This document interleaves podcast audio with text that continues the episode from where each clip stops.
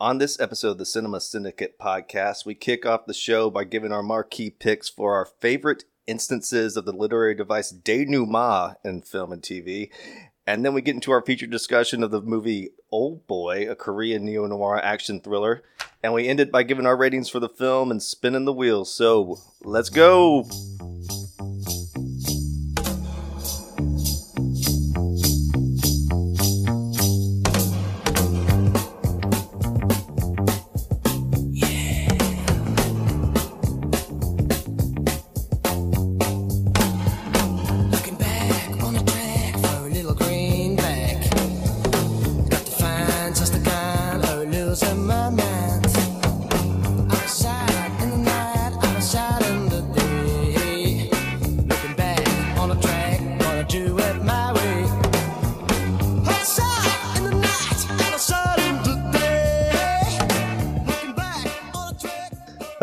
Welcome to the Cinema Syndicate podcast, your favorite movie review show whose hot take tentacles are spreading all over from the East Coast to the West Coast. As usual, we're joined by the four members of the show, Mr. Preston Barnes from the West Coast. How you doing, Pokey?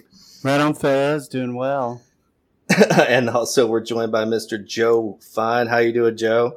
Gentlemen, bonsoir from the Dirty Coast. and last but not least, we're joined by Mr. Rod Budman. What's going on, Rod? You ready to talk a little bit about your featured film tonight? I'm very excited to talk about Old Boy.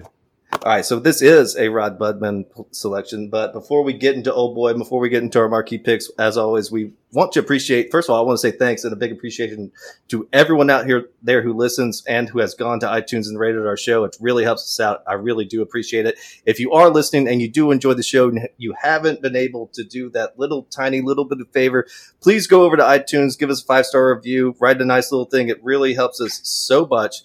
Uh, but before we get into Old Boy, we always like to do our top three picks. This time we've got a little French variety here. It's called going to be our top three favorite movies that feature the literary or film de- device called denouement, which is sort of a explanation, expository ending, maybe a little bit of a twist, but we're going to do our best to explain it not just through words, but through our picks. So, Rod, we're going to let you kick it off. Your favorite films that feature denouement. Go for it. Okay, so coming in at number three is a personal favorite and a movie we have reviewed on the cast here featuring denouement, but that's going to be Pan's Labyrinth and Ophelia's either fantasy world or the wor- world in which, you know, the movie is played out in. Number two is going to be a favorite of a few uh, previous podcaster. That's going to be The Graduate. And then number one is going to be the usual suspects and kind of, you know, the last scene when he's walking away and goes from being able, being crippled to walking normal. Uh, Rod, and when talking about the usual suspects, what was the biggest surprise ending to you that uh, Kevin Spacey's character did it all? That he was actually certain? Do you think that he walked like a cripple very well? Was that so convincing to you that you couldn't believe it? What do, What do you think? Um, I mean, I do think he could have probably done a little bit better, maybe. it wasn't a convincing cripple to you, but I mean, do you love the name? I think everyone sort of loves the name Keyser Söze. Do you use that in your regular sort of vernacular, or is that because it's your number one pick? It's got to be one of your favorite movies. Absolutely. Yeah. no, I mean that movie is fantastic. I mean, like, does everyone else love that movie? I, mean, I can't say I'm in, in love with it because when you have these movies that have a big surprise ending, sometimes it's you don't feel like you need to watch it again because it's almost ruined in some sense. It's almost like you see it once. Do I need to see it again because it loses that effect? Do you guys go back and watch something like Usual Suspects, Joe or Preston? That's Well- actually one of the films that I've never seen before. That's, that's Oh, so you gotta I was it. hoping. Yeah, I was paying attention to.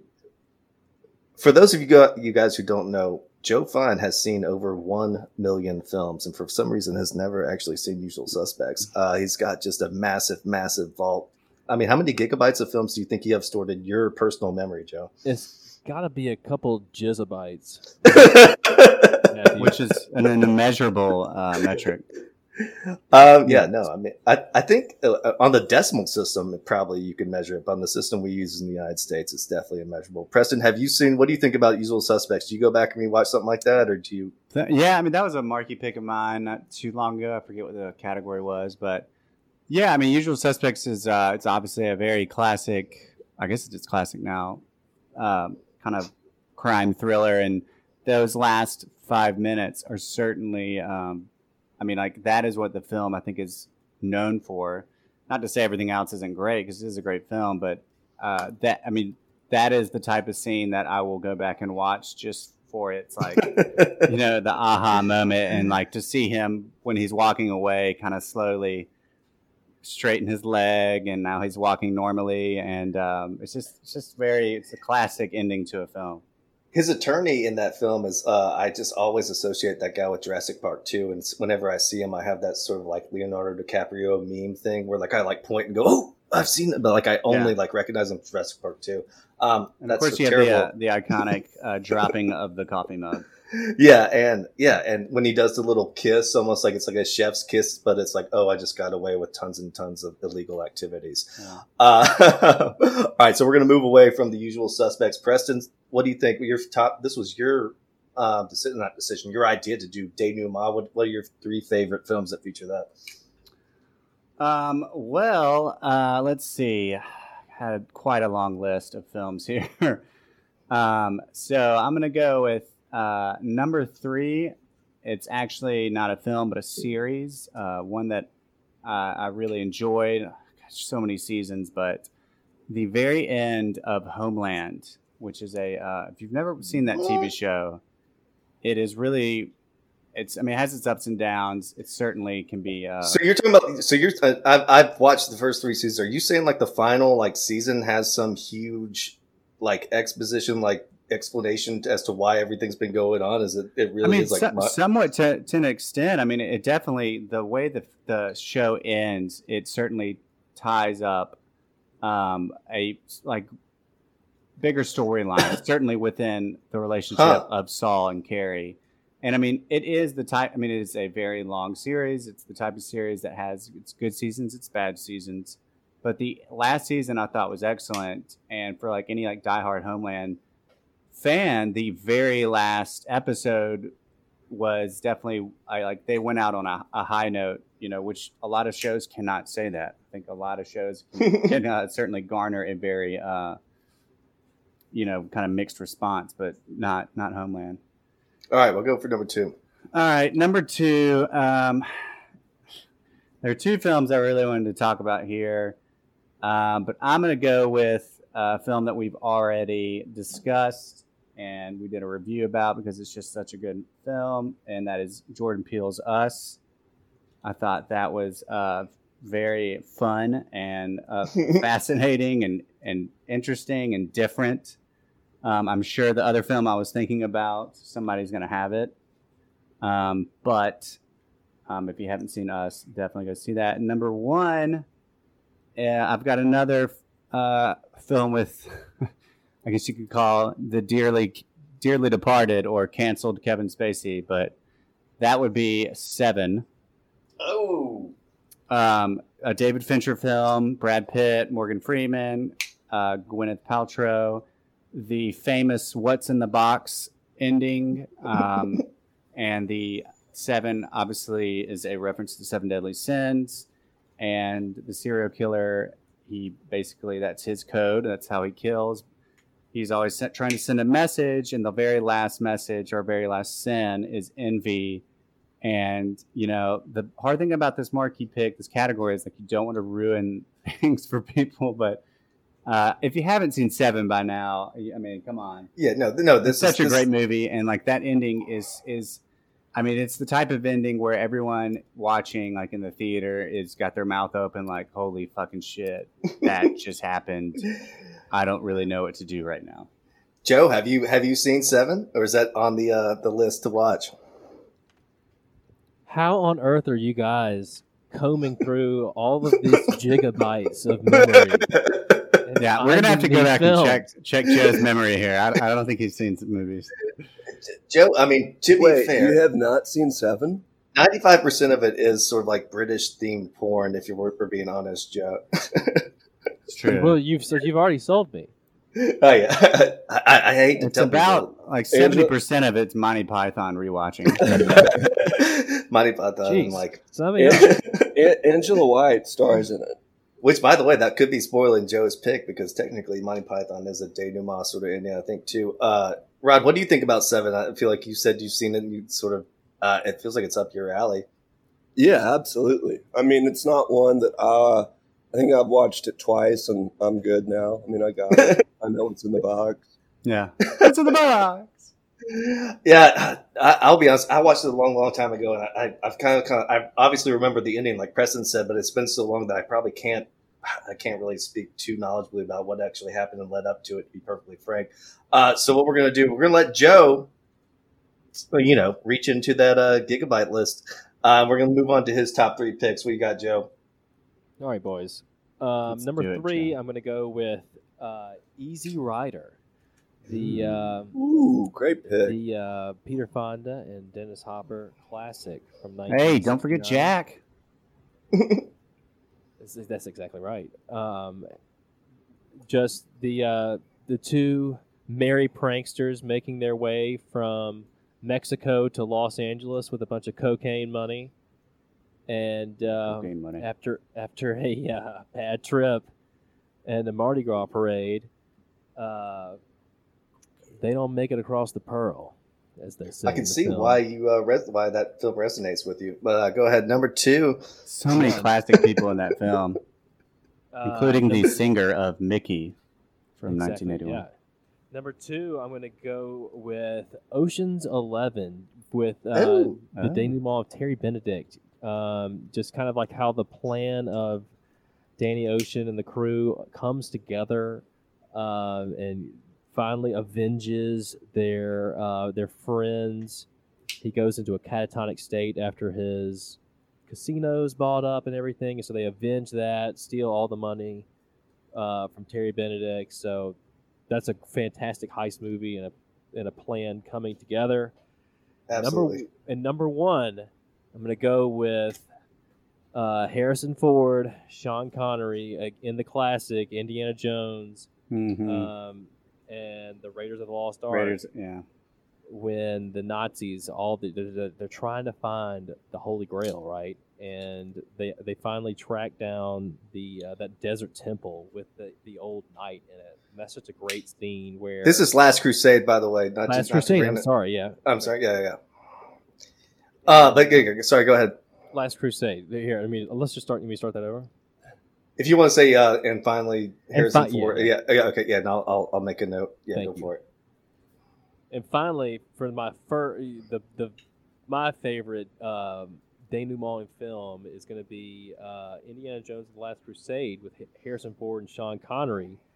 The classic scene in the uh, the desert temple where the Nazis are, are finally about to get their hands on the Holy Grail, and you know, thinking that of course Jesus would have this fancy cup with you know jewels and gems encrusted of, in a gold cup. You know, he takes this the swig of water from that and the special effects in you know 1982 where that guy's skull you know explodes and everything is you know still haunts me to this day so You, you have to think? wonder. It, I guess it's sort of like eternal. There's a lot to like question, ponder in that ending or whatever. A, I love just that line still resonates so much when he said he chose poorly. Right? Is that is that correct? goes poorly He Yeah. chose- And I love just how, like, even though he, I guess he's got eternal life that night, he's only been around since 1600. He's so weak. It's like you still like age, but I guess you age so slowly. I feel like he just he was he was wanting to die, like in, in some sense, I guess, right? I mean, like he was just he's been sitting there forever, and, I- and just it's sort of like a weird sort of ending. I pity that guy's life. He's been he found the Holy Grail. It must have been his life's quest, his life's achievement, or whatever and a he can't share it with anybody and he just sits in a room with all these cups forever waiting for somebody else to find it it's kind of sucks that like you actually solved the riddle and your reward is just like almost a uh, more than 15 years stuck in a room if we're going to bring this back to old boy he's stuck in a room for 400 years so he must have gone crazy um, all right so i'm actually I'm actually terribly. Uh, does anybody else anybody else like have anything to say about Last Crusade? It's it's a really fun movie. So like a a great movie, like a, a dad and son sort of movie. It's fantastic. I love. I thought it was like one of the best endings to a trilogy. I love. But then again, I'm a sucker for Indiana Jones. Anybody anybody love those movies or? I know Joe does. Certainly classics. Certainly classic Steven Spielberg stuff. Uh, Steven Spielberg always has characters with daddy issues, so it's funny that he actually put one like directly in the front of the movie. Like it's not some sort of subtle thing. He just made like Harrison Ford's character Indiana Jones work out his daddy issues throughout the whole movie. Um, all right, so we're going to move on to my picks, the marquee picks. I'm actually really surprised none of you guys picked the number one I have. I, I think you're, uh, but I think I know what it is. Here we go. no, you don't know what it is. Uh, number three, I've got the ending to There Will Be Blood, the reveal that his son, it was only adopted for business pur- purposes, and also the I drink your milkshake, milkshake scene to Levi. So that reveal that like the land that Levi's been leveraging over like uh, Daniel or whatever is actually completely worthless because he's been doing something called drainage to where it's all that oil that's under that land. If he's got surrounding properties, just is going to be sucked up anyways. Number two, uh, Fight Club. I think we all know that that's just a huge, huge, crazy ending. Whatever once revealed that he's Right. Tyler Durden. Number one, I've got, like I said, everyone loves this. I, I'm almost guaranteed is the Scott Tenorman must die episode. Oh my god! I mean, a huge reveal. A, it's I think it's a huge satire on this whole topic or whatever. I've said it before. I've actually used this before in the picks or whatever. But that whole thing where Cartman literally sort of plans everything out, and then he explains everything to Scott Tenorman, and then he says like the, the ha, ha ha ha ha made you eat your parents yeah, is so so ridiculous. I went back and rewatched it just because of this whole thing because that episode literally just I, I mean I, I think it's the best South Park episode maybe of all time. It's so ridiculous. yeah. I mean, I'm, that's a great pick. um, uh, yeah, I mean, throughout that episode, you like I don't know if one ever really feels sorry for Cartman, but he's like, for someone like for like Cartman's character to be taking it on the chin so constantly, and you just think like, oh man, he's just really getting it. But he's like the whole time he's got this like uh, ulterior. Uh, uh, actually, I would venture to say incredibly sinister uh, plan No, going on, where he uh, literally kills. Not only does he kill his parents and uh, feed it to him in Chile, but he also gets his favorite band Radiohead to sit there and watch it and be like, "Oh God, you're such a terrible," what a, or like, "Oh, what a little crybaby." yeah. I mean, but uh, Very this, I mean, diabolical. this, I mean, this, that is that whole plan. That whole episode is sort of like I said, it is some sort of satire or parody on this whole uh, thing. Whatever. What do you got, Joe? All right, boys. I don't know if you've ever noticed this about the uh, Scott Tenorman episode, or just about Cartman in general, is that his pure evil can never be topped in any episode. If you like get one over on Cartman, he will get you back. And Scott Tenorman was such a bastard to Cartman that you knew something horrible was going to happen. And when he feeds, uh, when he feeds Scott Tenorman's parents to him in a bowl of chili, it's just fucking sweet. So I want to congratulate you on picking that, man. Uh, that, that yeah, might I be mean, like the. Sorry, I was just thinking like that might be the first time. You know, it's such an old episode where we really see how diabolical Cartman can be. You know, like it really establishes his his character. was that sort of like a time shift, or was that sort of like one of those things, like an actual like landmark moment where? Because I think they do even say like the kids go like, "Oh shit, remind me to never fuck with Cartman like that again." That doesn't mean they never Yeah. fuck with them or whatever, but like you said, like it does establish sort of like. I don't. Cartman had never ever done something to that point. Like we always knew he's a giant asshole, but it almost sort of like was this shift to where okay, now we know that Cartman can like murder people and get away with it in the same Yeah. sense. It's almost like a, a landmark. I, I shouldn't say landmark as in like, oh my god, this is some amazing moment. I don't. It was that. the shanking in the prison cafeteria moment, bro. The- Well, Yeah, yeah, like Matt, knows, Matt, and, like- Matt and Trey like What a- really trying something out and be like, all right, we're gonna see how audiences take this because Yeah, I just mean like the it's sort of a- direction we want to go. Yeah, it just sort. of, I shouldn't say landmark. It just sort of establishes the point that like, okay, now we can murder people in this completely, and not just, and we can just let them get away with it, kind of yeah, thing. exactly. Um, yeah, but again, it's it's so so funny and it's actually terrible. Just oh, quick question: Was that actually Radiohead? Did they get Radiohead to actually do those voices, or was that just them?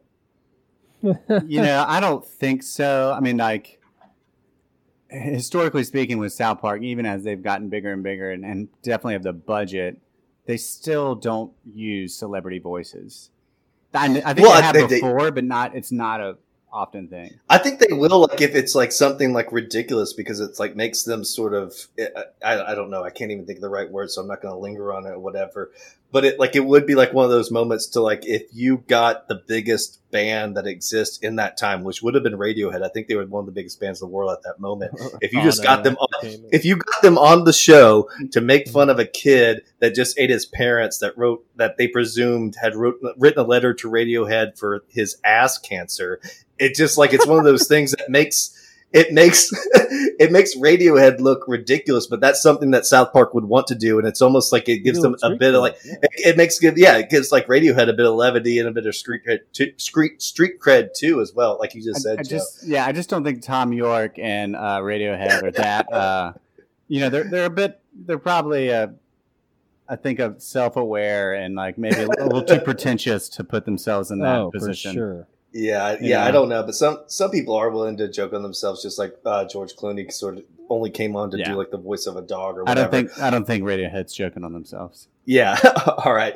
But uh, but then again, we this is going to be a nice segue into our discussion on Old Boy because Scott, Scott Tenorman, I mean, uh, because Eric Cartman makes Scott Tenorman eat his parents, and in Old Boy, there is almost an even crazier reveal, and it's sort of like ridiculous because South Park is making a joke out of this whole literary device called denouement, but Old Boy goes even way even more over the top in, of it in some sense. So, what I want to talk about, we talked about the premise at the beginning of last week's show in terms of total recall, in terms of do you buy the idea of, of the recall service getting implanted implanted memories and do you would you want to do it or how how you would want to do it or whatever. But so let's talk a little bit about the premise first to open this up. Uh, so Odesu is sort of this guy. He's uh, kind of a drunk guy. He's sort of a 43 or whatever, and he we don't really know too much about him when like this all sort of snaps into the beginning. But what happens is he gets he gets really drunk, and then he wakes up sort of in this modestly furnished hotel room, and he we get to learn that he's locked up in there for 15 years. Um, and so just to establish a little bit, he gets framed for his murder of his wife, and he's also been fed, I think, the same food every day for 15 years. And there's sort of like all these little things that sort of lets you see how he's passing the time or whatever. He also sort of spends his time sort of training to be a shadow boxer or martial arts or whatever. But what I wanted to ask uh, you guys is, is since the length of time is very, very important, it serves as a plot device because 15 years has to elapse for the whole plot to conclude in terms of how he hooks up with his daughter. But I wanted to ask you guys in terms of the anachronisms, should there have been more sort of concentration on the idea that he's been locked up in a place for 15 years uh, in terms of development in society, development, development, all sorts of aspects. The main things I was going to ask about is in terms of he was locked up in 1987. He gets out in 2013, 2002, I mean 2003, 2002. Uh, lots of big developments in the internet, lots of lots of big developments in tele- telecommunications in that time. Did you think that maybe he should have been more surprised when he came out? Should there have been maybe more complications in how he went about solving who he who he was imprisoned by or whatever, just because of these sort of crazy developments in technology? Rod, I know you, you were talking about this. No, Yeah, so- I, I, I do not think at all that that was necessary for him to like walking into the internet cafe and there'd be a scene where he's just literally blown away by the fact that there's this thing called the internet. What's I think he could have he could have cared less. um, I think he was more focused on figuring out why in the hell he had been locked up for 15 years in the motel. And like like you said, I mean, it was well furnished and he had a TV, so you know it quickly went through all the life things he missed. Uh, you know, newsworthy or you know that was on the news, and um, yeah, I think I think he had bigger concerns. So Yeah, yeah, yeah, yeah absolutely. I think like it is one of those things where you're like he's locked up. Literally, it's sort of Count of Monte Cristo type thing. Is where like he literally is locked up in a, a situation, and the only thing he can think about is a who did this to me, did this to me, and how can I get revenge. But the only thing I was asking is this is sort of a journey in terms of him discovering how these things happened, and part of his discovery is he needs these sort of new things and uh, technology, whatever, to do it. So he needs a cell phone. He needs the internet. It is sort of weird, maybe, that he doesn't ask the questions. But like you said, he is so focused and so driven that maybe he just sort of goes with the flow and it doesn't really matter. Uh, Preston, what do you think? Were you were you sort of surprised, or I shouldn't even say surprised, but again, it's just like one of those things I, I was kind of mentioning. It's like maybe there could have been a little bit of levity in this movie, sort of a blast from the past moment where he sort of like realizes something and just sort of makes one sort of joke in the situation. But it's just, I don't know if that's this director's style or whatever. What do you think? Well, yeah, and I think back to what Rod was saying is like there's, I mean, the focus is on like d- discovering or you know figuring out who his kidnapper was and like the revenge, you know, the huge element of a re- revenge in the in the plot. But I mean, yeah, I thought you know that would be kind of funny to have him come out and like keep like. I mean, I think there are moments where his like facial expressions are like even when he gets like the cell phone when he probably w- due to having a TV, he does have some kind of reference, not only to like big events over the years, but like I think he probably saw some cell phone commercials. But like, Yeah, I, yeah, I sure. still think like when he gets the phone, he's kind of like, like caveman, like what is this? you know? yeah, like- well, see, that's that's the confusion. Is is he confused by the actual device, or is he confused by just some dude randomly think coming both. up to him? I it's a little bit of both, right? So, like, again, it, it's not really explained, and maybe there is sort of some like lost in translation part because it's all Korean transcribed to English, at least for me, because I can't speak Korean. Maybe there is something lost in it that he sort of has some ambiguity in it or whatever. Joe, Joe, what do you think in terms of like anachronisms? I know you're a big Blast from the Past fan, so you probably want Brendan Fraser to make a cameo. What do you think? Yeah, I think that's an interesting point. Is that you know, with these uh, the the Korean movies that we reviewed on the podcast, I've become more aware of the Korean sense of humor, and you know, it's very Yeah, you know, it's it. It I, I enjoy it. It's very funny, and I think that the film could have used, you know, some kind of, you know, you know, just a two second little blip about how, like, you know, I went from, you know, the Iron Curtain to wi- Wi-Fi in two seconds. Yeah. yeah, there's some huge developments over those years for sure. Well, I was reading some article in terms of there was a massive like uh what do you want to say financial reconstruction in terms of like class or whatever during that amount of time, and there apparently there are some like very big hints towards like how he responds to some things, but you wouldn't really get it if you're an American watching it because you a we don't know Korean history, and b there was also some type of if you understood Korean very well, there was almost some like poetic sense of like how he was speaking and it sort of like alluded to some certain things. So he definitely was aware i know he was aware of like the class reconstruction because i did i did do a little bit of research on that. I'm not going to be able to talk about it in terms of like uh oh what do i want to say? Intelligently but i do know that that existed but when i read that it made me think like i just said should he have been more aware of in terms of things that were happening globally in terms of technology and that's sort of what i was getting at because i did think once I got prompted on that, I was like, oh, well, this maybe he should Right. have been really sort of wondering about the internet. Maybe he should have been wondering about the cell phone and kind of stuff like that. Well, that's an So I interesting think- point, Matthew, because you know, from the time in 19, from China, say as an example, from 1988 to 2003, it would have been you know just leaps and bounds a different country from what you would have experienced in 1988. Yeah. Just like you know, the amount of people, you know, like one in ten people may have had a car in 1998, and in 2003, you know, they were building, you know, 5,000 miles of highway a year, you know, that type of thing. So it would Yeah. be a, a huge, you know, leap. I don't know. It could have been. But yeah, like we said, like what Rod and Preston were both talking about again, this is, I've got a little point about this on the wheel if we get to it, whatever, but this is one of those things where he's locked up for 15 years and he has, this is this, but this story really only takes place in five days. So again, he can get to all those sort of societal changes. Right now, he's got five days to sort of focus on what he really, really wants to Exactly. solve. Yeah, you're right. So it does it does make sense in that regard, but at the same time, I'm not going to like dwell on it. So what we're going to do is we're going to move on a little bit. So because this movie is sort of it has so many crazy aspects to it. So, but I'm going to let everyone talk about some of the aspects. Uh, but I'm going to frame this as a question first to kind of try to sound smart. Um, but basically, but we reviewed the Korean film Parasite just a month ago, and I feel like that movie was framed in a way to make you think the story was pretty plausible. And so now I feel like this film is actually even more crazy, but I feel like it almost has that same sensibility that it's like it makes you almost feel like in Korean society in that time, this could almost happen. It, does that make sense to you guys? Like, did it, I don't want to say it's a real story, but the way I feel like it was depicted, the way it was framed, it almost made you sort of question yourself. Could this actually happen to somebody in Korea in 2003 is what I was getting at. Um, so, but what aspects to you were the most plausible? What aspects to, uh, to you were the most, oh, scratch your head, that couldn't happen? And maybe if you want to get into it, because I was, I kind of asked this question for Preston because he spent so much time in Korea or whatever. Uh, no, I shouldn't say in whatever, teaching in Korea, spent years there. Um, what parts made you think, oh, well, maybe this is more plausible from a Korean perspective, but as an American, it doesn't make as much sense?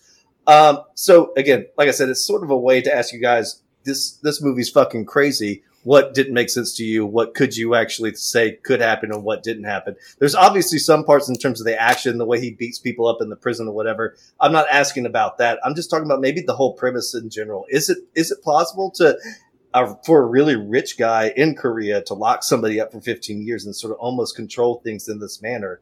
Because in some ways it makes me think it is. Uh, what do you think, Preston? I see like you're sort of thinking about it. Uh, I mean, yeah, I think. So this is difficult. I mean, like having lived there, I'm like trying to think. Okay, well, yeah, could this be something that? I mean, I think. Of course, we don't really know the exact uh, events behind like his kidnapping, right? I mean, like we don't really Yeah. know like what occurred. Uh, it doesn't appear that he knew. Um, fuck, what was his, what was his name? Juwin. Ju, yeah, Win Ju, Ju, Ju Win, yeah. yeah I, and but like i it's it seems like once he was in this like position of being like essentially you know a, an occupied person like like i'm thinking of like class systems here and like like you know he's got these people that clearly have control over him in some regard or another. Uh, I, I've, I've, I feel like he was kind of at their mercy, and in that regard, like maybe it is slightly plausible as far as like being in Korea. I, I don't know. Like it's to me, it's kind of it is far fetched, but at the same time, I mean, like you know, we we've seen this shit happen in um, America. You know, with that the House of Horrors, and and I think it was Cleveland with that guy having all those girls like trapped away for decades. Well, yeah, you know, Yeah, well, yeah, no, absolutely. But I, I was sort of talking about, uh, and I shouldn't. I, I, this isn't some type of oh, th- could this happen in Korea as if it's some like third world country? It was. That's not what I'm getting at all. No, yeah. This was more. This was more of again, yeah, tons of crazy, crazy shit has happened in the United States, and that's not what I get at. But in this level, is there was almost like this corporate prison that was like. But like Right. not a private prison that was sort of like where the judiciary system sent him or whatever it was like this like revenge porn prison where you could hire people to make this stuff happen, right? Yeah. So these people were on his payroll, and I'm almost thinking, a it, it do Korean people think that's plausible? I really don't know. In in the United States, I kind of, I, I, again, I think it's plausible that there's a uh, trafficking goes on all the time, and I know that's really really sad, but it is real, and that's what happens. But are there actual prisons, like big buildings existing that where people are like imprisoned and stuff like that? Rod, do you think that? Do you think people are like like that? Y- yes. Yeah. Uh, the A, underbelly of society. the, the, the U.S. is num- like by far the number one place for human human trafficking. Have you seen Hostel, Matthew? And um, my I second think that I point, think that happens in Europe. Go ahead. Um, Go ahead. I know. I mean, I, I think this is an extremely plausible movie. I mean, like you're you mentioned the House of Horrors. There's the guy in Austria who had his had his daughter in a jail for I think 16 years. Uh, Joseph Jesus Fritzl. Christ. Yeah. This has happened like many, many times in history. So I, I mean, think this is very plausible. Yeah, and I think I mean, Yeah, I want to go back to one quick point for sure. as far as far as the um, we don't know how he you know got kidnapped. We kind of do because when the guy who runs the I call it the Motel Six prison. Just- let's just go with that. apt. The guy that runs it is talking on the phone after he's escaped or after yeah after he's escaped. And when he walks in, you know, he hears him talking on the phone, and he's like, "Well, you know, it's so many Korean dollars per per month." but if it's over six months, transport is free, which I think would refer to the kidnapping or the transport of. So that's just Oh, okay. Well, that's that's a nice catch. I I, I did not I did not catch that at all. Um, no, Yeah, it, it is it is an interesting point. I, I, I think I think Rod, you guys, maybe I just am an, uh, an idealist and you guys are a realist or whatever. But like, I, I try to not. I just thought it was a little bit crazy that like someone could, like, a there was like a. A, a prison almost in an apartment building where th- that I if that makes sense it just seems like kind of weird but at the same time it, it's I think in some ways some of the craziest things happen right under your nose in society, if that makes sense. So I, I really Yeah. don't know. I think Joe- you Joe, what do power and money, and you've got people who can put things together in a way that's like not so obvious. You know, I guess it's it's certainly plausible, but I mean, it's certainly Joe, what a do you think- crazy fucking setting. What do you think about somebody sort of owning all these people in terms of like eh, eh, this is sort of the problem I, I think most people have with conspiracies is that like sometimes conspiracies they they need in order to exist a lot of people have to be able to keep a secret. Yeah, so in order for in, in order for this to happen, there has to be a lot of people on the payroll and a lot of people willing to do it. I- I- Is that plausible to you? I mean, obviously, money fucking talks and bullshit walks. But did you ever think, oh man, this actually happened? Like, there's got to be a hundred people being paid to make Ode Sue go through this revenge, right? Right. You would you would have that makes kind of maybe that was used as a device to impress upon you the gravity of the dude that he- you fucked with. You know what Yeah. I mean? Like He's sort of Yeah. Lex Luthor type asshole, right? like you know what I mean? Like you fucked with the like you know the specter of you know James Bond reference of you know South Not Phil? Korean Of incest, yeah. I mean, like South Korean mafia. You fucked with them. And Hey, motherfucker, if I want to fuck my sister, you better not tell anybody because fucking hell's coming to you, right? Yeah. Uh, sleep with the fishes. yeah.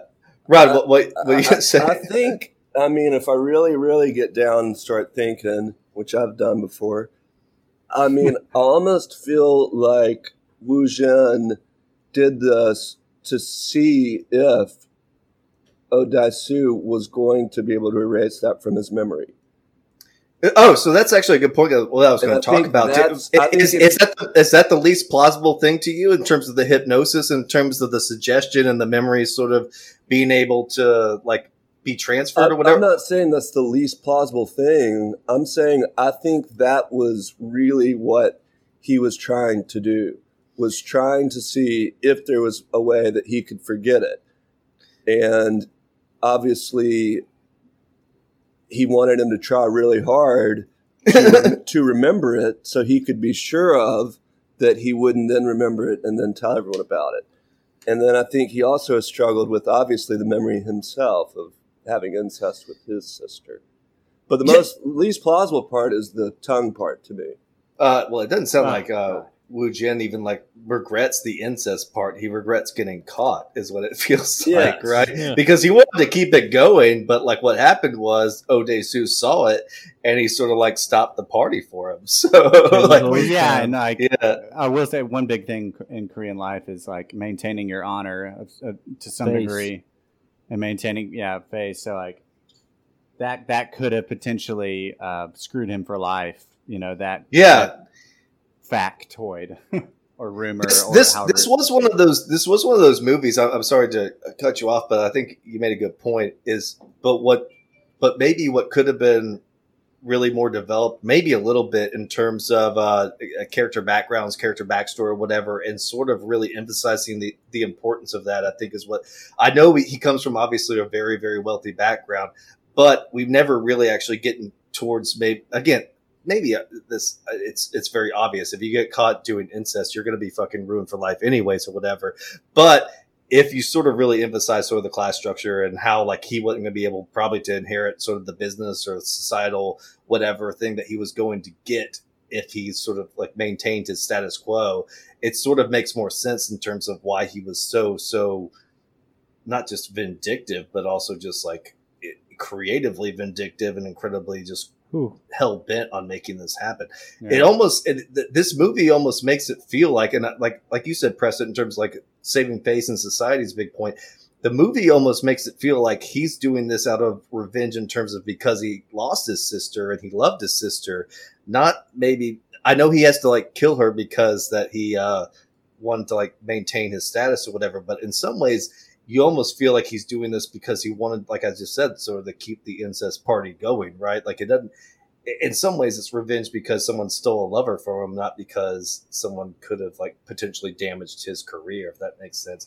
Uh, maybe there should have been a mix between the two. I, I don't know. Maybe Maybe, I'm, both, I'm sort of rambling. Maybe I'm, I'm rambling a little bit. Um, but did, did anyone else have anything else in terms of plausibility issues or anything? Uh, I, I did want to maybe mention in terms like the uh, hypnosis or whatever. Did, did y'all think that that was a little bit too much in terms of how he he was able to get Ode Ode Sue and Mi-do together, or did you were y'all like fine with that? Was that was that cool? I mean, it was definitely incredulous, but I mean, Yeah. like you know, Yeah, I don't, you put like- somebody in solitary confinement for 15 years, and you use different kind of hypnotic tactics, and Yeah. I mean, like, I don't. Who's to say it wouldn't work? What again?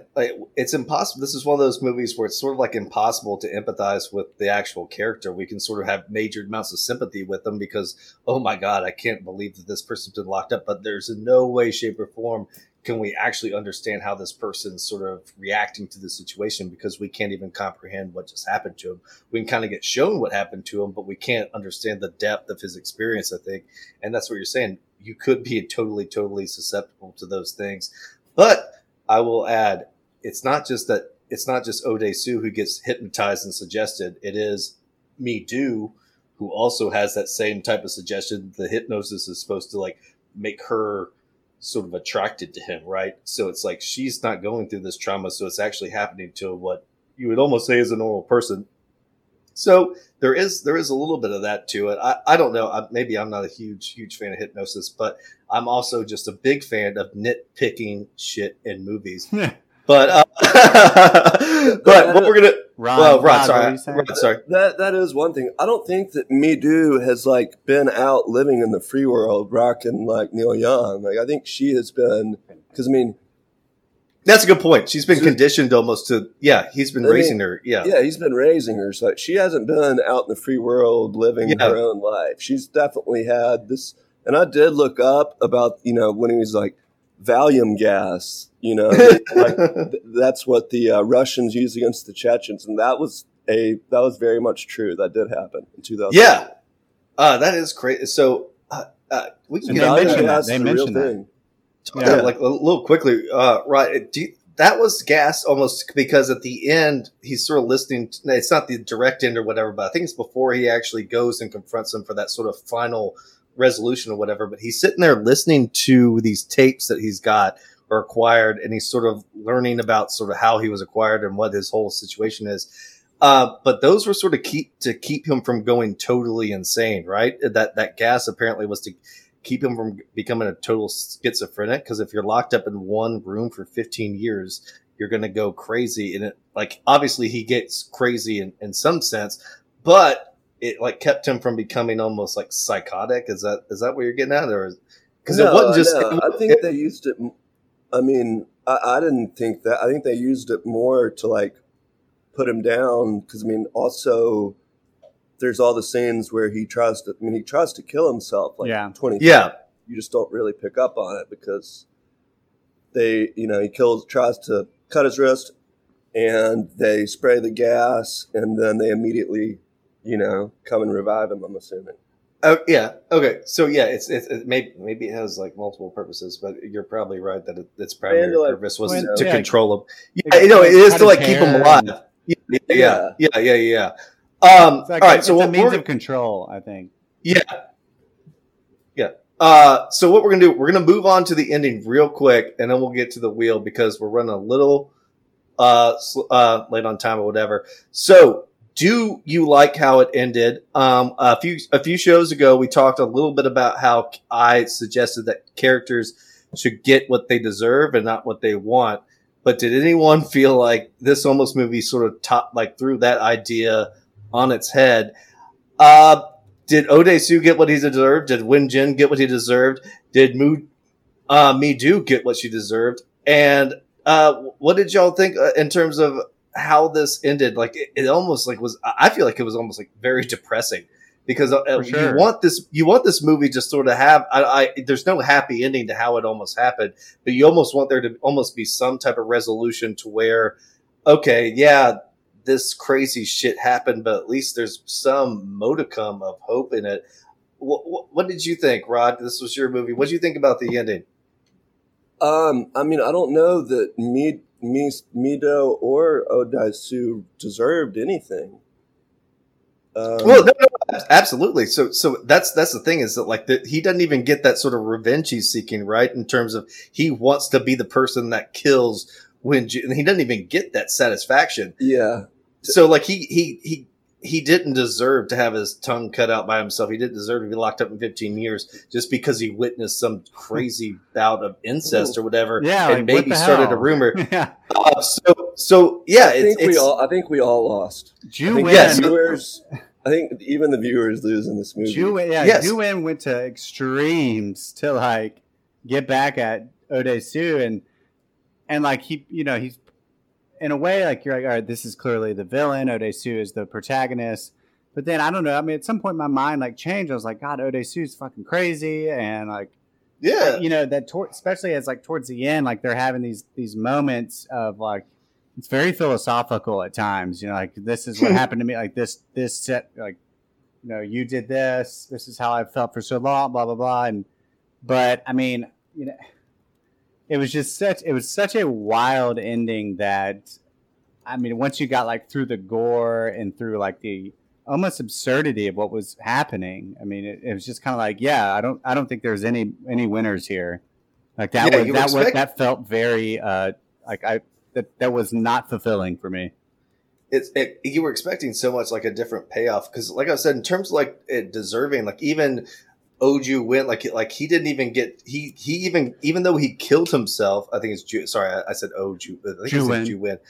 um even though he killed himself and you get sort of this sort of feeling of oh at least he's dead he still had the I shouldn't say honor or whatever, but he still ended things on his own terms, if that makes sense. Like no one, like his plan came to fruition. Yeah. He got to see everything he wanted, and then he sort of got to end things on his own terms.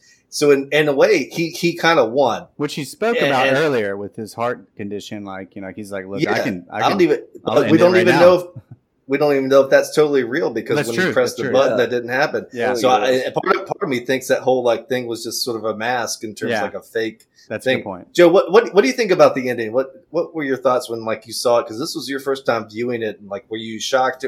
Did you think, oh man, I, like coming from an American perspective, Hollywood perspective, you thought that he was going to get this at least one dub, right? Like Yeah. one win, and he winds up getting no dubs at all. It was such a Pyrrhic victory for, in how you were describing it, and um, you know, as you mentioned, he, he, he cuts out his own tongue in, in, in, as a sign of penance, and that's Oh, such God, a yeah. you know, such a um, you know the Asian sense of honor and uh, Yeah. and face that's that uh, that really speaks to that it's it's almost like you know it's very biblical it's almost like you you know that's like something you hear about an old testament prophet doing almost you know what i mean Yeah, Yeah, yeah, yeah. It, it came back to the point where they talked about, like he said, oh, he talks too much, and that was kind of like one of the Exactly, yeah. hints. That was sort of the hint in terms of, oh, here's your hint, you got to solve this, and so he wound up cutting out his tongue. But uh, I guess I don't know if the reason was penance or if the reason was like he was just trying. He uh, he obviously didn't know Wu Jin was going to kill himself, but he was he did not want his daughter to know of what happened. He was like, let her live in complete Yeah. and total innocence. I, I don't like I said, I don't know if it's penance, but he was just basically saying, all right, you you win. Just don't tell my daughter. I think, and he was like, I'll do whatever you want. I'll bark like a fucking dog. I'll cut out my tongue. Just don't let her know. Like right yeah in in my life. Uh, what were you saying, Preston? Sorry. Well, I mean, yeah, I think I, obviously all that's certainly evident in his uh, behavior. I don't, I don't think Odesu would uh, be a diplomat for any country because he would just be like, "Oh my God, I'll shit on my face right now. Please let me have this deal." Uh, yeah, I mean, like again, like that that whole scene too when he was going through all of those uh, like just deeply self-deprecating moments of, of cutting his tongue off, uh, barking like a dog. I mean, it was just like you're watching it and thinking, man, this guy is. I mean, this you know he's really he's he's like trying everything in the book to to make sure not only like his daughter not hear like about this, but I think also again, you know, like he doesn't want this to be his legacy. Like, you know, like, can we please keep it between us? I will live with this kind of deal. Yeah, well, I will say this: like the fucked up thing about this movie, in terms of the ending and what I was getting at, is not just like obviously the fucked up thing is that you revealed like that you wind up understanding that he had sex with his daughter, but there is this almost moment where you think O'Day Sue's going to win because he sort of puts the pieces together that Ju Win actually killed his sister, right? Be- like he's the one who sort of let her go over the edge. He's the one who took that photo and said the dates or whatever. And you sort of get the realization that he let her die. So you almost think, oh man, he's about to win this whole situation because he almost sort of put a piece together that Wu Jin didn't think he would put together. Yeah. And then it actually turns on its head in terms of, oh no, he's actually going to get even worse shit to happen to him, which is, it's, it's, uh, again, this movie's so wild. Rod, what do you think about the ending? First time you saw it, were you totally flabbergasted? Obviously, I, I couldn't stand the part, part where he cut out his tongue, but what do you think about just the whole incest thing, the whole everything? Just give a quick little maybe summary in terms Yeah. of that. Uh, first, I'll say, luckily, Rod um, has the benefit of short-term memory, so I'd completely forgotten about that scene. So that was like watching it again, and I had to close my eyes. Um, I do not like that stuff, but I, I mean, it was a very. I think if there's a movie that the word denouement was created for, we found it. We found it here on this podcast. Yeah, no, it's absolutely it, it is insane, and like so you you brought denouement to our uh, to our lives, and this is this this movie is Denouement. absolutely messing up. but it's it's one of the, again I, I I'm never going to speculate on Korean culture whatever, but it, the whole thing in terms of like it, we were talking about Scott Tenorman, the haha age made you eat your parents or whatever, but this is sort of that haha I made you fuck your daughter kind of thing, and it's like okay, that's you you, you took the level just a little uh, even further because Christ. hey, it's it's not it's not a cartoon because at least at least South Park has the benefit of going this is totally fake because it's a cartoon. This one had this like roll the this one the gra- yeah the gravity is so so much deeper in this one that you, when you sort of get that realization you go oh shit. Um, all right, so we sort of talked about the whole movie. We talked about the ending. We talked about the premise. We talked about the beginning. We're going to move on to the wheel segments here. We're going to keep it brief because, like we said, we're running a little short on time. But we're going to read out the questions. We'll do one or two or three of these. Um, number one, the wheel questions, wheel prompts are 15 years, 15 years. He got one of your kids, got you for 15 years. Little throw out to Kanye West, uh, presidential candidate. Number two, rich guy shit. Number three, ain't too proud to beg. Number four, can rape be funny? Probably the answer is no, but we're going to ask it anyways. Number five, crossover memory rage. Number six, fuck, Mary, kill. We probably don't want to get to that one. Seven, whammy. Number That's a good eight, number eight, ROI, baby. ROI. Number nine, you talk too much. Number 10, respin. So we're going to spin the wheel a little bit. Spinning that wheel. Spinning that baby. Number eight. So actually, I wrote this question right before the thing started. So ROI, baby, ROI. So Lee Woon Jin spent a lot of money and waited 15 years to get five days of revenge porn on O'Day Sue.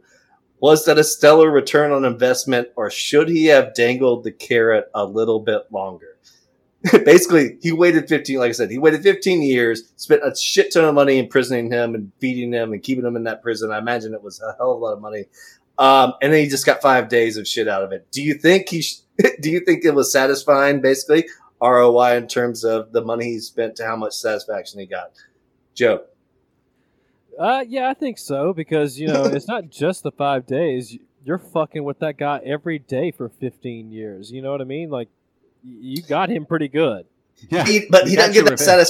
he doesn't get that satisfaction of being able to talk to him and say like I did it. Like he's Oh. almost he's he's sort of like that mystery fucker in Well, terms of I mean, he. I don't know. That's why he let got them out, right? end. yeah. Rod, from a business perspective, if you spent let's say three or four million dollars imprisoning somebody, and you only got five five days of getting to fuck with them. Do you think that's worth it? I guess it depends Um, what your bank account looks like, but what do you think? Yeah, I think Seven there's fifty a that. day. I, I think. Uh, I mean, I think Ju Wen gets off on different things than, than your average uh, person. So Your average Jew win. than your average Ju Wen, yeah. So yeah, I think for him it was well worth it. Uh, if I was in his shoes, I don't. I don't know what I'd do. I don't know.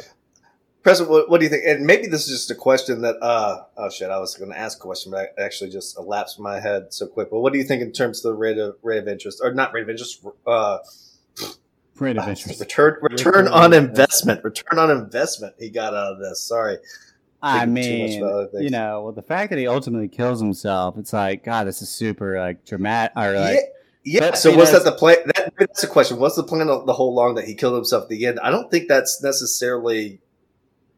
I, I don't think that's. he had to have known know. that he was going to be doing that. I think. Do you think it was? Do you think that was planned? I, I, you know, maybe. I mean, like suicide is is a way viewed differently in Korea, and it's also like kind of a part of the culture in some regard. Like it's not not like a mainstream thing that you know people love and embrace for sure, but like it is, Yeah. it is definitely a. Uh, Well, the movie unique- starts with the suicide, right? And uh, in terms of that whole question and stuff, and then like it ends, it, it ends not with Right. his suicide, but it like it does kind of end with it, right? So, but I was maybe like I said, it it comes was, like, the to- question is, was the whole plan to end with him killing himself, or did he just have that sort Yeah. of moment of memory in terms of because, like I said, uh, Dae-soo, uh, Ode-soo does confront him about, oh, you did kill your sister. So maybe I, what I was thinking is, did he sort of almost repress that memory and then have it sort of confront himself at the end to the point where he goes, Yeah. oh shit, I did do that. And he's almost been blaming it on Ode-soo so long that he he kind of maybe repressed that. Yeah, and he does- he- up killing up. and he has like that flashback, and you actually see Yeah. the moment and everything. I don't know. I mean, I think it really just speaks to Juin not having enough hobbies throughout his life. yeah, absolutely. If your hobby's to imprison somebody for 15 years, you're a fucked up person. We, I mean, he's an evil villain, but he's a smart guy. All right, we're gonna spin the wheel two more times. We got one, two more questions. Oh, baby, this is the Kanye West reference. 15 years, 15 years. He got one of your kids, got you for 15 years. So Ode Sue was locked up for 15 years and fed the same meal every single day, and also Really? spent his time training in shadow boxing. If you were locked up, what me- for 15 years? What meal would you pick, and what skill would you want to learn the most? Hmm, that's a good question. That's really So you got 15 years of the same meal, Joe. Looks The like meal you, question you is got a good very- idea. Yeah, you Uh, got it, know, Jeff? I, I would have to go with you know a nice grilled piece of mahi mahi with some uh, mango rice and uh, some coleslaw, so it, I wouldn't it wouldn't kill me. we don't know if this is served breakfast, lunch, or dinner, by the way. Uh, so if it's just one meal a day, I mean, you're going to keep it in shape and eat. Wait, was that established? It was one meal a day. I don't know. I was just thinking, like, Uh, it's not like he's not served like breakfast food, or I don't know. Go ahead, but I'm sorry. We don't need to complicate the question. Sorry. No, that's And, and what and what skill would you want to learn, Joe?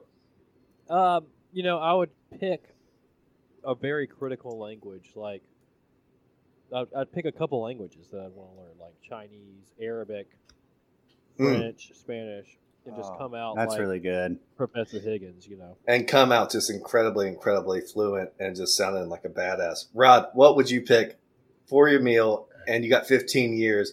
Would you want to be the free kick specialist, or, or what would you? What skill would you want to learn? I probably would tr- probably be trying to become like the next Korean Messi.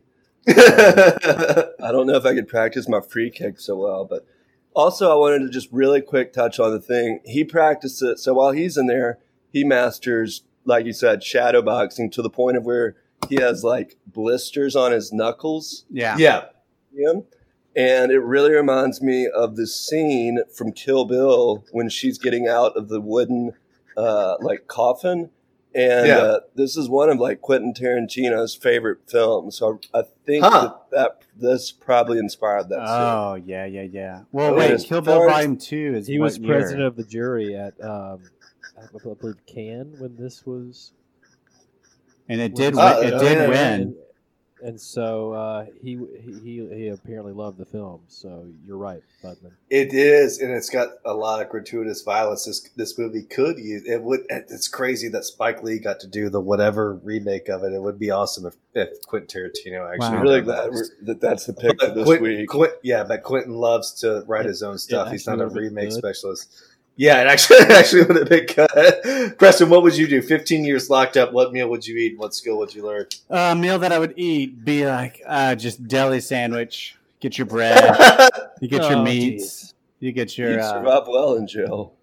you get your uh, you just get a variety of things. Get some veggies. Just fucking gruel. Yeah. Uh, Uh, skill. uh, yeah, gabagool, gabagool. Uh, I, I and then, I mean, it'd be something music based. You know, like I would just like maybe uh, learn how to like really read music and you know like write music for various instruments, or like just keep working on Perfect. perf- perfecting drumming and all that stuff. It'd The be something mu- music involved for sure. Well, this this question was sort of like a way of saying, "Hey, guess what? You're locked up in your own dreams. Go pursue them." Uh, we're gonna uh, spin it one more time. That actually makes no fucking God. sense. Whoa. And and that was the way. All right, that was terrible. All right, so can rape be funny? I'm sorry that we had to get to this. Son But, uh, bitch. Ode Sue attempts to rape Mi-do while she's on the toilet. I, found, I, I Oh, sadly I found I found this scene to be the funniest part of the whole movie. I just made So it was like, so would it have been funnier if she had actually been like taking a dump or something? Was this a scene of levity for you guys, or what did y'all think about this whole scene in general? I know obviously it's about oh man, he's been locked up for 15 years, he's got to like sort of like serve his sexual appetite. But did you think it was just funny the way he sort of broke into the bathroom and then got his head whacked and then left off, or was this like a funny scene, or what do you guys think about it in general? Uh, I mean, yeah, I mean, obviously, it was definitely trying to provide some levity. The first bit of the film is like there are some funny parts, as as is uh, true with a lot of Korean movies. Even like if it's very serious, they like to put in little humor that's like very cultural, and I think that might have been what it was. You know, especially the fact that he's been locked up, but also like. Uh, men, men, The way- men and women. It's like runs in. It's like one of those like scenes from like Jack, like Jackie Chan and like Rush Hour, like the way he sort of like just runs. Uh, It it really was just sort of like a weird, weird, weird moment. Like and then it gets a little bit graphic, but the way she just bops him on the head and he like leaves was it was. And I will say it's not funny in the sense that like it's rape or whatever, but it's funny in the sense that like we just talked about in terms that he's been spent 15 years or at least 10 years training to be a shadow boxer, training to all these martial arts, and then he goes, "Oh, like bop on the head. Oh, I'm done." Like I think it but- was It's funny. It was the real- dog, you know. It was the realization that he was the doing something stupid. Yeah, yeah. I think yeah. now, I mean, like when you watch it, it was it's like, oh god, what the fuck? Like, oh, wait, do, Yeah. I, is, do we not like Dae-su anymore? you know, but it's one- it's it's just one of those moments too where you're like, okay, he just he didn't. I don't know if he, they slept in the same bed, but presumably she didn't stay awake all night with like a knife going. If you wake up, I'm going to kill you. Like he could have had a, lot easier moment to do this, but he chose the moment of. Oh man, she's on the toilet, which made it kind of a little bit funny to me. what did you think, Joe?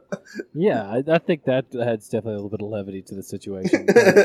you know, it, I think they kind of treated it like, you know, he was just like a little puppy that jumped up and tried to hump, you know, the chair leg. And if you give him a swift kick in the nuts, or you know, the swift kick on the on the, on the nose, you know, that's all they need. They'll, you know what I mean? Like they won't bother you anymore. And, yeah, like, is it? once again, let us be If- very clear: rape is not funny, Yeah. and uh, in the that- he that, would like, if- his ass kicked if he if anyone did that in real life. Yeah, like it, the intention was it, still rape, but it was the most purest form of intention of rape maybe ever depicted on film. This is a movie. This is not real life. They had to make it read somehow, and if they're gonna do it, you know what I mean. Like, it, it's yeah, I mean, funny. it's they're clearly like from a writing perspective, speaking to the fact that he's been locked up and he like Yeah. all he's Yeah. had is like watching Korean uh, women dancing on TV is like his means well, of yeah, yeah, and, and they they try to make it funny, and you know, if it, and they show you by him shadow boxing, whatever. Like clearly, if he wanted it, he could have had it, and like if he just got you know one little bop to the head, he, he came to his senses. I mean, you know what I mean? Like it wasn't that big. Yeah. deal, you know? There- maybe the smell was so pungent that he just ran away. What do you think, Rod? Uh, what the question? Oh, just no, no. Did, what- did you have any like thoughts in terms of like Oh, just the? Was it a funny scene to you, or was it Oh. like almost like the, did did like the the two polarizations in terms of oh, this is a super serious subject versus this is kind of weird and funny at the same time? Like, did they clash? Until What'd you, think? brought up the fact that yeah, she was on the restroom. At no point was I laughing. yeah, I'll, I'll be honest. When I watched it happen, like I was act, like it. It legitimately made me think, "Fuck, I don't know. Like, how am I going to view this character going forward? Because I don't like. I know this is a revenge story. Like, we're supposed to maybe cheer for him, but like that move, I don't like that. That that was fucked up. Yeah, I mean that's it, when he says when he says I did like a like a sacred he broke a sacred vow or whatever it is. I made a, a, a Unforgivable. Unforgivable. unforgivable sin, sin. The unforgivable sin wasn't that he was trying to rape somebody. It was that he walked in on somebody trying to use a toilet. Probably is that's what he was Look saying. out! Oh, a little little shitty joke. Uh oh, a little. Oh. Oh, man, we're just okay. That's a great way to end it. I mean, what a fantastic! God damn. I got Uh, one more question here. I'm sorry. yeah, No, no, go no, for. I got a Oh, question God. from Rod. One, one question. One question before we move on to our ratings, and then we'll wrap it up. And then Preston's going to pick his movie. But go ahead, Rod. What's the final so, question? you know, in the they probably spend maybe 20, 25 minutes total in the little Motel Six prison. And uh, you know, one part of it is he's digging through his wall behind the bed. Yeah, and he gets through there one time and it looks like you know there's just like a like a ventilation shaft right but then later on i think it's like his 12th year or maybe it's even the 14th Yeah. year he gets out to where he's able to literally reach out and touch water so my, like or the rain Yeah, yeah. so my question was obviously he made it through the you know right behind his bed like the the big hole to then make that hole right do you know what i'm saying yeah, you got to like where it's like you can see like it and was he could only fit one hand through that one. it's a weird question though. In terms of, do you think that eh, again we have to maybe think the villain was this total mastermind and maybe he calculated the amount of time it would take to almost dig out of something with chopsticks. Do you really almost think that think like he, do you think he right. almost said like it's 15 years and then he did like I- it's one of those weird things where almost you chalk it up to rich Korean guy did his math correctly and he just Yeah. says 15 years and then the next day he's let out. Um, He did all yeah, that no, no, no.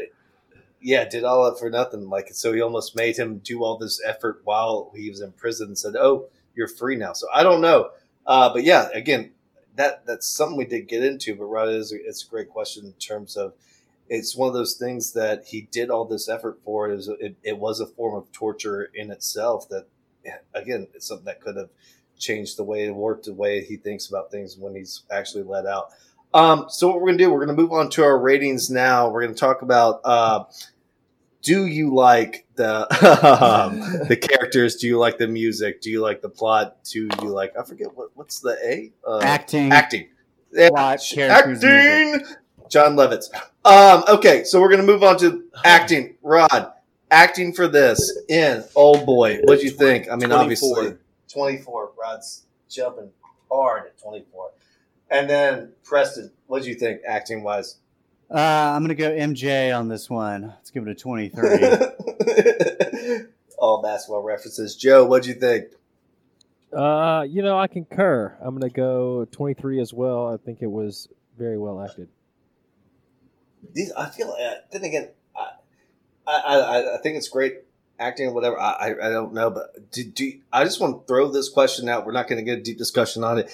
Do you guys have like a harder way of evaluating maybe acting whatever in terms of uh, foreign films than you do like English regular English films or whatever? Because sometimes I feel like some of it's lost on me. And I don't mean lost in terms of oh I don't know what's going on. I mean like it's with maybe the translation in terms of the uh, subtitles doesn't match Well, correctly yeah, and in the- terms of A cultural idiom. yeah yeah so so yeah i think like everything sort of matches in terms of the tone but sometimes when i see the subtitles i go oh it's not matching his face perfectly like the same way it would match when you're watching a normal movie does that Yeah. make sense well, that is a whole other part of filmmaking too. Like there are people who who are supposed to do that, and I think that is a challenge. It's a definite challenge. Like whether you're going from Korean to English or you know Yeah. Chinese English. to To Korean. to Korean. I don't know. You know, like, I think it's it's it is it's a totally uh, different aspect of filmmaking. But yeah, I mean, I agree with you. It can be uh, it, it can be a little. Uh, I I mean, even with like English, so like British films or or um, I don't know, like an Australian film or something. Like you still have some of those cultural divides, but I don't know. I I mean, I get what you're All saying. right. Yeah, I'm going to go with 23 here. I think it was I think it was uh, perfectly fine, but then again, I'm not going to say it was perfectly 25. Uh, Rod, we're going to go with you in terms of the characters. Out of 25, what do you think? 24. 24. You thought they were so well nuanced. You thought it was great.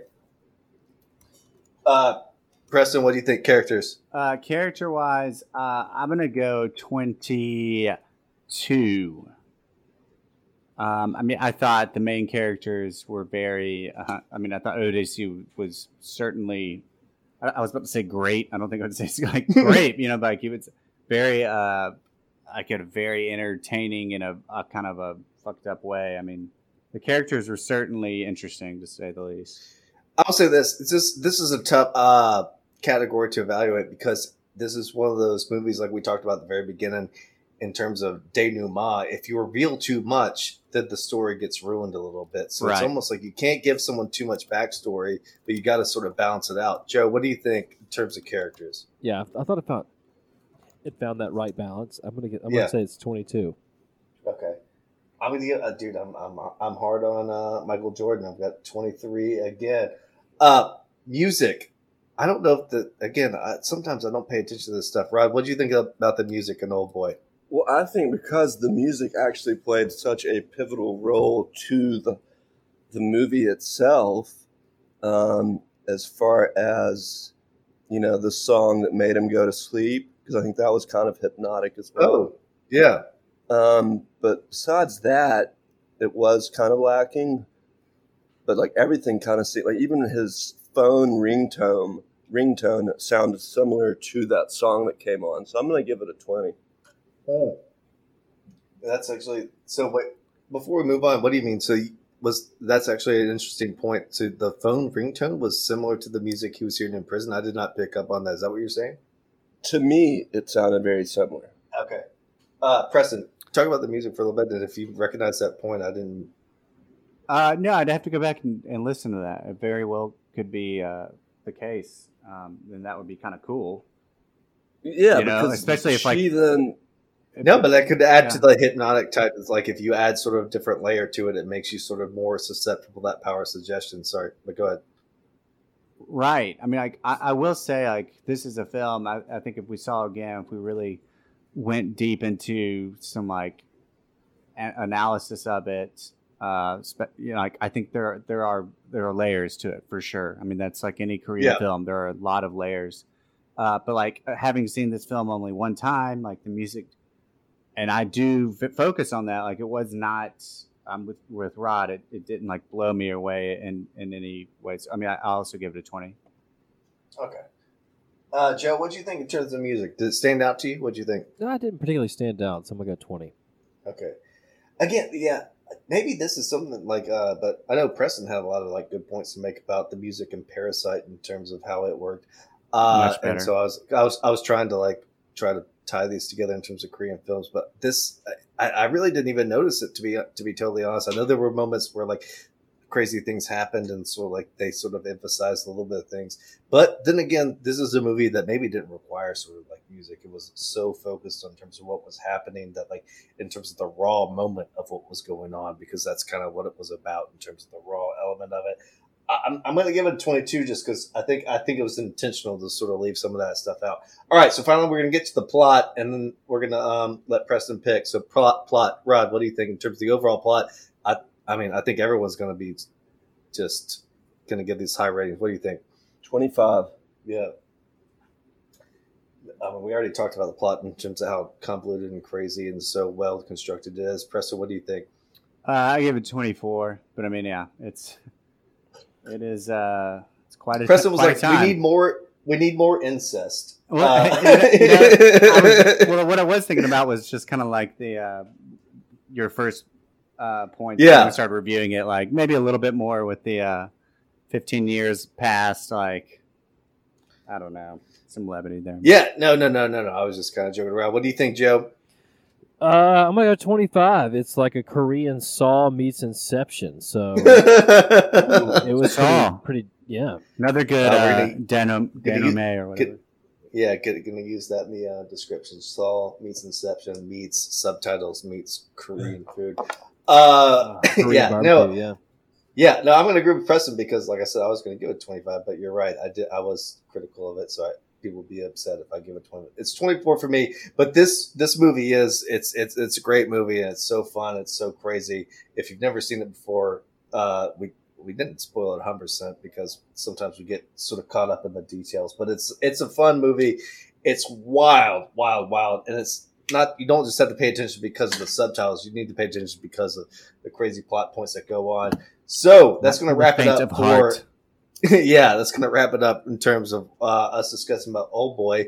We are going to get into some new and exciting stuff on the podcast, but right now we're going to let Preston tell us what movie we're doing next. So we've all been like waiting with bated breath. Preston, what do you think? What are we going to do? Well, since uh, I brought up a David Fincher film earlier, I'm going to Oh be shit! doing another David Fincher film uh, because this movie uh, I actually saw when I was living in Korea. It is not a Korean film, but it is a wild, wild ride of a film. It's uh, it's got some big stars in it, and the name of the film is Gone Girl. If, has, have y'all seen it? I haven't. I've, I've I've heard a lot about it, and I've heard it's actually crazy in terms of it's. I feel like you're carrying the theme over because I know there's a very big crazy reveal at the end. It's really, really Uh, good. It's a great movie, but it is Okay. it's wild. Uh, so is that streaming on a platform like uh, Netflix, or is that streaming on anything? Uh, on Shudder. Let's see. it's on Shudder. We still have five days left. I've got five days left on. I just It's on. Uh, it's on Hulu. okay. Uh, All right, so we're gonna. I'm sure everyone can be able to find it. Uh, so what we're gonna do, we're gonna do Gone Girl next, which again, David Fincher, one of the best directors out there, and that's gonna be a lot of fun. So Gone Girl next.